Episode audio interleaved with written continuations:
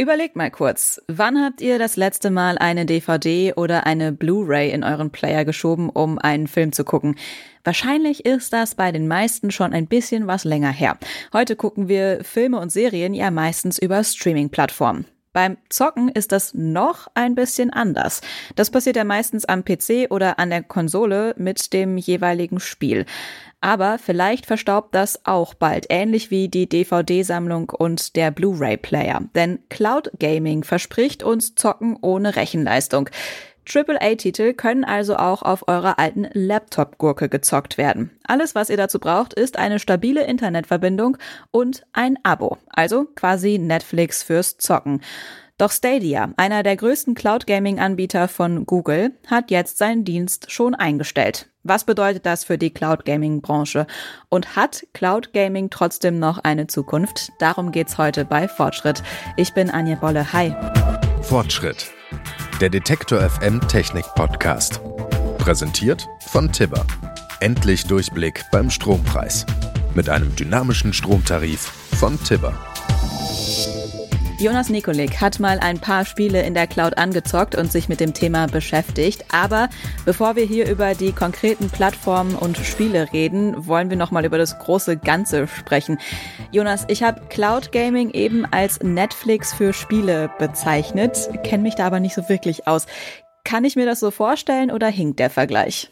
Ja und nein, würde ich sagen. Denn grundlegend ist die Idee schon die gleiche, aber es gibt einen großen Unterschied zum Stream von Film und Audiomaterial. Bei Netflix muss der Server ja nur Daten zu mir senden, damit ich einen Film gucken kann. Beim Gaming fließen die Daten in beide Richtungen. Man muss nämlich nicht nur Bild und Ton empfangen, sondern auch die Eingabe von Controller an den Server senden. Was aber noch wichtiger ist, wenn ich einen Film streame, kann mir die Verzögerung ja egal sein. Ich merke ja nicht, wenn der Film eine Sekunde braucht, um von Server auf meinen Bildschirm zu kommen. Die Latenz, also Verzögerung, merke ich nur, wenn ich Daten sende. Also wenn ich was auf dem Controller eingebe, aber die Bewegung dann erst verzögert auf dem Bildschirm zu sehen ist. Ist es denn dann wirklich komplett egal, auf welchem Gerät ich spiele und wie alt das ist? Weil ich habe zum Beispiel bei meinem neuen Laptop schon gemerkt, dass selbst Google Drive jetzt deutlich besser läuft als auf dem alten. Also wenn dein Laptop schon Probleme damit hat, den Webbrowser zu öffnen, wird es natürlich schwierig. Sonst sollte es aber eigentlich keinen Unterschied machen, was für ein Gerät du hast, weil ja wirklich nur das Bild übertragen wird und dein PC gar nichts dazu beiträgt. Wenn dein PC Netflix streamen kann, kannst du eigentlich auch Spiele in der Cloud spielen. Und wie sieht es dann bei der Latenz aus, die du vorhin schon angesprochen hast? Ist das noch ein großes Problem beim Cloud Gaming? Also ich persönlich habe bisher nur ein bisschen Assassin's Creed und Cyberpunk gespielt und ich war echt positiv überrascht, wie gut das lief. Ich habe da wirklich gar nichts gemerkt. Aber es kommt auch ein bisschen darauf an, was für Spiele du spielst. Bei reaktionsintensiven Spielen wie Shootern oder Rennspielen kann es teilweise schon sein, dass man da Unterschiede im Millisekundenbereich auch merkt. Dann kommt es natürlich darauf an, wie schnell deine Internetverbindung ist und wo du das Spiel streamst, weil es gibt verschiedene Anbieter für Cloud Gaming, bei denen die Spiele dann unterschiedlich gut laufen. Welche Anbieter gibt's da? Also mit die größten Player auf dem Markt sind auf jeden Fall Microsoft und Sony, von denen ja auch die Spielkonsolen Xbox und PlayStation kommen. Sony hat den Service PlayStation Plus, Microsoft den Xbox Game Pass, auch Nintendo hat einen eigenen Cloud Gaming Dienst. Dann gibt's noch GeForce Now von Nvidia und zahlreiche kleinere Anbieter.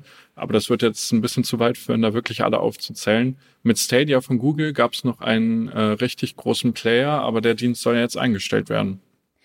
Da sind wir dann ja auch schon bei einer ganz aktuellen Meldung aus dem Bereich. Warum hat Google den Dienst denn eingestellt und was bedeutet das für den Markt?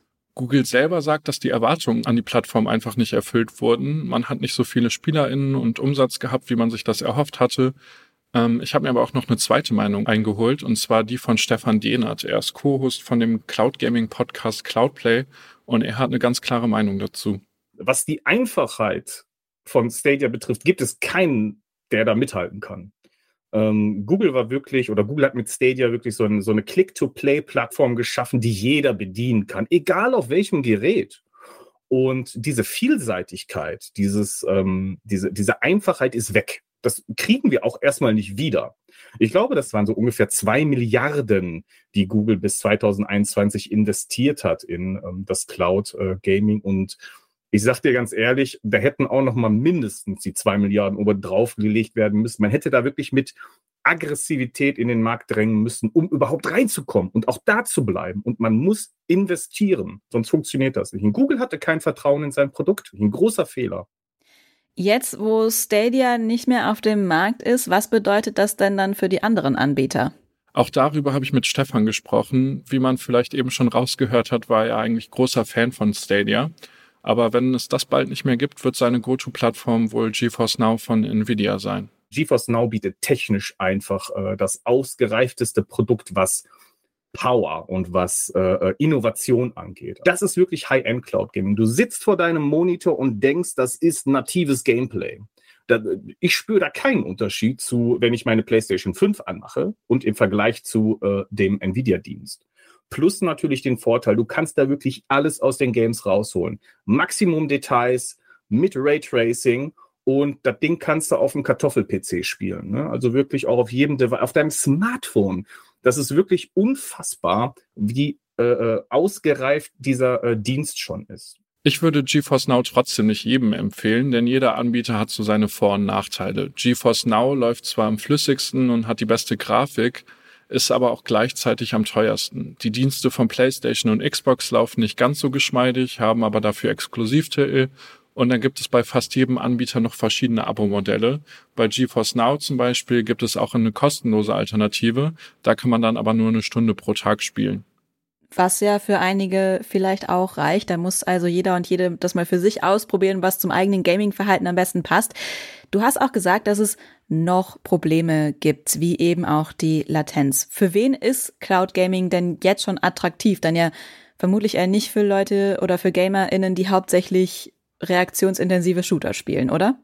Klar, das würde ich auch sagen. Es gibt äh, zwei Kernzielgruppen. Einmal sind das Leute wie ich, Casual Gamer, die vielleicht ab und zu mal ein Spiel spielen wollen, für die alle ein, zwei Jahre mal ein Spiel rauskommt, wo man denkt, so ja, das würde ich gern spielen, aber sich dann jetzt nicht unbedingt eine Konsole anschaffen will für die paar Spiele, die da rauskommen im Jahr. Und die zweite Zielgruppe, würde ich sagen, sind Gamer, die schon relativ viel spielen, vielleicht sogar eine eigene Konsole haben, weil durch das Abo-Modell hast du ja nochmal zusätzlich eine große Auswahl an Spielen und durch die Cloud-Komponente kannst du dazu noch von überall spielen. Also wenn du am Reisen bist, kannst du zum Beispiel in der Bahn auf deinem Tablet zocken und abends dann im Hotel auf deinem Fernsehen auf dem gleichen Spielstand weiterspielen. Für beide Gruppen ist es aber natürlich wichtig, dass man dann auch entsprechend gutes Internet zu Hause hat. Nur ein Spot, dann geht es mit dem Podcast weiter. Ganz Deutschland will gerade Strom sparen. Klar, kürzer duschen und nur noch bei 30 Grad waschen hilft auch, aber es geht auch einfacher und vor allem komfortabler. Und zwar mit einem dynamischen Stromtarif von Tibber. Tibber ist der erste digitale Ökostromanbieter, der euch eine App an die Hand gibt, um euren Stromverbrauch zu verstehen. Ihr könnt sehen, was der Strompreis an der Börse kostet. Und euren Verbrauch könnt ihr in Echtzeit in der App verfolgen. Im Gegensatz zu anderen Stromanbietern bekommt Tibber außerdem keine Gewinnaufschläge für euren Stromverbrauch. Tibber steht auf der Seite der Verbraucherinnen und Verbraucher, ist transparent und monatlich kündbar. Das ist Tibber. T-I-B-B-E-R. Und mit dem Code Fortschritt könnt ihr jetzt 50 Euro bei der Neuanmeldung sparen. Schaut vorbei auf www.tibber.com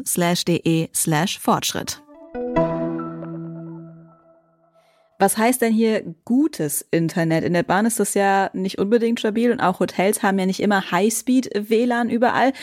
Da kann ja manchmal auch schon schwierig sein, nur Filme und Serien zu streamen. Ja, das stimmt wohl. Auch in der Bahn oder im Hotel brauchst du natürlich entsprechend gutes Internet, damit das funktioniert. Um hier mal ein paar Zahlen zu nennen, Sony gibt an, dass man für seinen Service mindestens 5 Megabit pro Sekunde braucht. Das ist aber schon ein bisschen knapp bemessen, würde ich sagen. Generell gilt natürlich, je schneller das Internet, desto flüssiger der Stream. Für 4K-Streaming gibt Google Stadia zum Beispiel an, dass man 35 Megabits pro Sekunde braucht, Upload-Geschwindigkeit, wichtig noch dazu zu sagen. Und um da mal so einen Rahmen zu geben, in Deutschland hat man im Durchschnitt so 32 Megabits pro Sekunde. Bei den meisten sollte es also reichen zum Streamen. Zumindest wenn man jetzt nicht unbedingt 4K streamen will. Äh, ich kann mir außerdem vorstellen, dass Cloud Gaming mit immer schnelleren Internetverbindungen und besserer Technik auch für immer mehr Leute interessant werden könnte. Aber wie gesagt, wenn man eine Leitung hat, die einigermaßen stabil ist und gut funktioniert, klappt das auch heute schon ganz gut. Ich habe ja bisher nur Spiele gespielt, die jetzt auch nicht so reaktionsintensiv sind, aber Stefan hat da ein bisschen mehr Erfahrung als ich, auch mit ein bisschen reaktionsintensiveren Spielen. Also wenn ich Rocket League spiele zum Beispiel, bin ich als Cloud-Gamer der mit der niedrigsten Latenz äh, im Vergleich. Also ich glaube, das kommt halt immer drauf an. Also für einen selber natürlich hast du eine ähm, Verzögerung am Bildschirm, aber es gibt da interessante äh, äh, Berechnungen von zum Beispiel Digital Foundry und anderen, die mal gemessen haben, wie ist denn eigentlich die reale Latenz? Und da schneidet Cloud Gaming vor allem von GeForce Now, die haben nämlich noch spezielle Techniken dabei, die diese Latenzen verringern ähm, gar nicht so schlecht ab, auch im Vergleich mit lokaler Hardware. Denn da gibt es auch Latenzen, nämlich die Latenzen, die du hast am Fernseher zu Konsole und äh, natürlich auch zu den Servern. Ähm, da ist gar nicht so ein großer Unterschied, wenn denn dein Netzwerk zu Hause auch Cloud Gaming ready ist. Wenn es um neue Entwicklungen geht, dann ist mittlerweile auch Nachhaltigkeit immer ein wichtiger Aspekt. Wie sieht das denn beim Cloud Gaming aus? Da müssen ja zum Beispiel auch riesige Datenmengen im Internet hin und her geschickt werden. Ja, das stimmt, aber auf der anderen Seite müssen ja auch weniger Konsolen und PCs produziert werden und das spart dann wieder Emissionen ein. Es sei denn, du besitzt schon eine Konsole und holst dir einen Cloud Gaming Dienst noch zusätzlich, dann bringt es am Ende natürlich wieder nichts. Ähm, was am Ende nachhaltiger ist, lässt sich gar nicht so einfach sagen. Ich habe Stefan aber auch mal gefragt, was er dazu denkt. Also wir wissen, dass zum Beispiel Google ähm, Rechenzentren betreibt, die nach Aussage von Google vollständig auf erneuerbare Energien setzen Natürlich ist klar, es sind Rechenzentren, die betrieben werden. Jetzt werden die nicht ausschließlich und dediziert für, fürs Cloud Gaming äh, verwendet. Also bis wir dahin kommen, dass so ein Rechenzentrum wirklich nur fürs Cloud Gaming äh, benutzt wird. Ich glaube, da werden wir noch ein paar Jahre ins Land äh, ziehen sehen und wie dann natürlich auch der Energiemix aussieht, das können wir jetzt noch nicht voraussehen. Am Ende ist es so, du hast zu Hause bei dir ein Display stehen, du hast eine, eine Eingabemethode stehen und äh, du guckst dir einen Videostream an, so wie als würdest du YouTube schauen und das ist halt aber Gameplay und äh, du lagerst natürlich äh, die äh, Berechnungen in ein Rechenzentrum aus. Trotzdem wird ein Rechenzentrum in seiner Gesamtheit definitiv ähm, nachhaltiger sein, als wenn du deine PlayStation 5 hier betreibst oder einen hochgezüchteten PC, der äh, ja dann auch wirklich sehr viel Leistung frisst. Also da wird ein in seiner Gesamtheit, wirklich aus seiner Gesamtheit gerechnet, ein Rechenzentrum definitiv nachhaltiger sein. Das klingt erstmal so, als würde schon heute gar nicht so viel dagegen sprechen, einfach in der Cloud zu zocken. Wie gesagt, was dagegen sprechen könnte, ist halt eine schlechte Internetverbindung oder wenn man jetzt wirklich kompetitiv reaktionsintensive Spiele spielt, bei denen es auf jede Millisekunde ankommt, dann würde ich auf jeden Fall davon abraten.